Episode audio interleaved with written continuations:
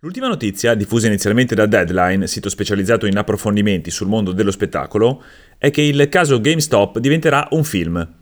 Sarà prodotto da Netflix, interpretato da Noah Centineo e scritto da Mark Boal, già premiato per le sceneggiature di The Heart Locker e Zero Dark Thirty.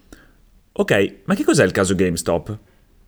È una storia che parte da lontano, più o meno dalla primavera del 2017, quando è iniziata la crisi della nota catena di negozi di videogiochi.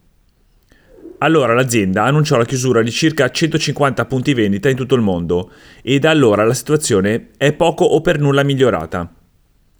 Anche perché i videogame sono sempre meno venduti nelle confezioni cui eravamo abituati e sempre più scaricati dai vari store online. Insomma, GameStop se la passa male da tempo.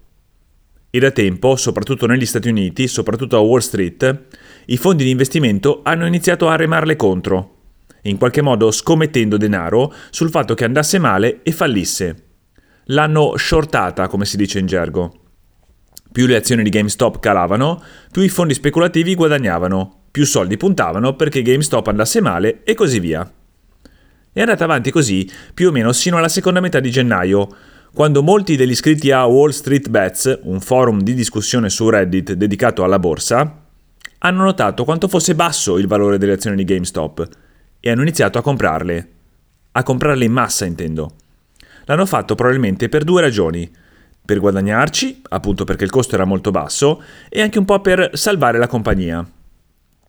C'è da dire che negli Stati Uniti le operazioni di acquisto dei titoli da parte di persone comuni, anche poco o per nulla esperte di finanza, sono molto più semplici che in Europa si possono fare senza intermediari e senza pagare commissioni, attraverso app come Robinhood e Webull, che sono le più note e utilizzate, ed eToro, che è attiva anche in Italia, anche se con alcune differenze. Si stabilisce quanto si vuole investire e che cosa si vuole comprare e un paio di clic è fatta. E questo è quello che è successo nella seconda metà di gennaio con le azioni di GameStop. Dopo averne parlato a lungo, moltissimi degli iscritti a Wall Street Bets, che prima erano circa 3 milioni, ora sono oltre 8 milioni di persone, hanno iniziato a comprare le azioni. Questo ha avuto due effetti. Ne ha fatto schizzare alle stelle il valore, salito di oltre il 400% in 5 giorni, e insieme ha fatto perdere un sacco di soldi ai fondi di investimento, perché le loro scommesse non stavano più andando come avevano previsto. Così si arriva allo scorso 28 gennaio, quando le app usate dagli iscritti di Reddit, soprattutto Robinhood e Webull, hanno impedito alle persone di comprare altre azioni di GameStop. Era permesso solo venderle, cosa che ne avrebbe ovviamente fatto calare la quotazione. Le due società, Robinhood e Webull, hanno spiegato in modo non proprio chiarissimo che il motivo sarebbe legato al modo in cui entrambe operano sul mercato azionario. Semplificando, comprano i titoli per conto delle persone, in qualche modo anticipando il denaro e anche dovendo fornire garanzie economiche alle autorità di vigilanza.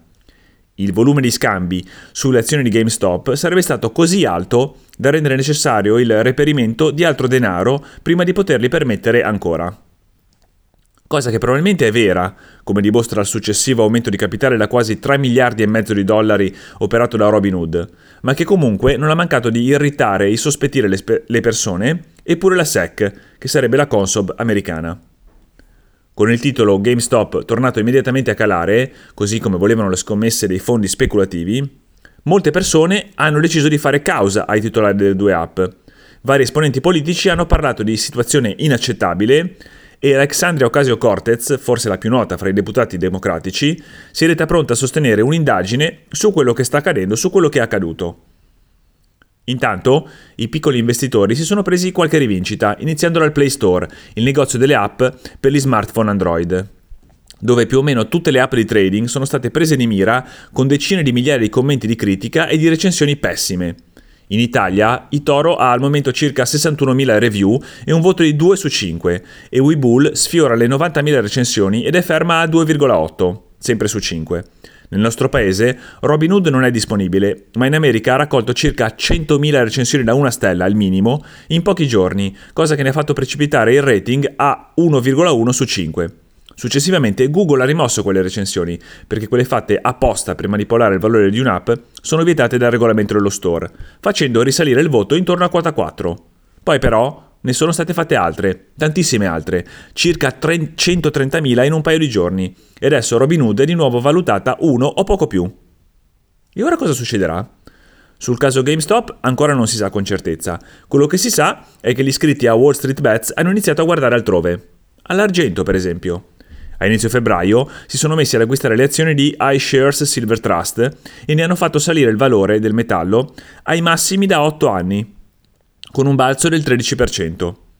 La storia insegna che è difficile che operazioni del genere su questi materiali, molto scambiati anche al di fuori delle borse, possano funzionare. Ma c'è chi crede il contrario ed è pronto a scommetterci.